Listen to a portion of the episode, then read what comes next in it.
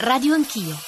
L'ospedale di Medici Senza Frontiere, colpito da un raid russo, il vice ministro degli esteri di Mosca che insiste i raid contro i terroristi andranno avanti anche con il cessate il fuoco, la Turchia che colpisce per il terzo giorno consecutivo postazioni curde nel nord della Siria. Quanto sono a rischio gli accordi di Monaco? Prima di tutto dobbiamo mettere alla prova quello che si è discusso e non solo discusso ma concordato a Monaco e Baviera, dove c'era il ministro degli esteri russi, dove c'erano tutti gli altri ministri dei governi coinvolti in questo orribile, interminabile conflitto. Quali erano le due punti di concordo? Primo, di mettere alla prova la volontà di far passare convogli umanitari.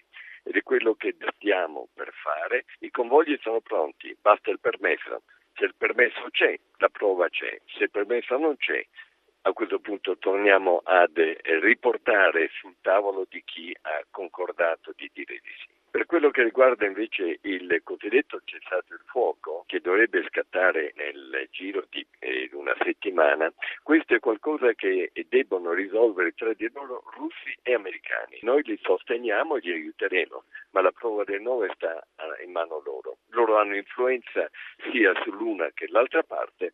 Ci sono impegnati, adesso ci auguriamo che l'impegno lo trasformino in realtà. Se non cadono più bombe, non si lanciano più razzi e l'opposizione non lancia più colpi mortali nel centro di Damasco, vuol dire che hanno rispettato l'accordo. La prova del 9 è imminente e se non viene rispettata, a questo punto si torna a Monaco. I convogli umanitari oggi dovrebbero partire per raggiungere città e villaggi siriani sotto assedio. Lei è lì, sarà lì? Esattamente, ed è il motivo per il quale ho deciso di recarmi a Damasco, perché vorrei essere sicuro che il governo siriano comprenda l'importanza, la novità dell'accordo di Monaco di Baviera. Rinviare gli aiuti costantemente con varie scuse non è più sul tavolo. Gli aiuti però, i convogli umanitari non dovrebbero raggiungere Aleppo, è rimasta fuori, vero? Non posso entrare in dettagli su dove e come andranno i convogli alimentari. Il motivo particolare per avere questi convogli è di raggiungere le città assediate. Aleppo attualmente non è ancora totalmente, per fortuna, assediata, ci sono ancora delle strade che la raggiungono. Ci sono altri luoghi che ben conosciamo come Madaya e Bada, Mia e altri, che sono assediati da mesi, anzi in alcuni casi da anni, e da cui casi orribili di morte per fame. Questi hanno ovviamente la priorità. A complicare il quadro anche la posizione di Arabia Saudita e Turchia che si dicono pronte a schierare truppe di terra.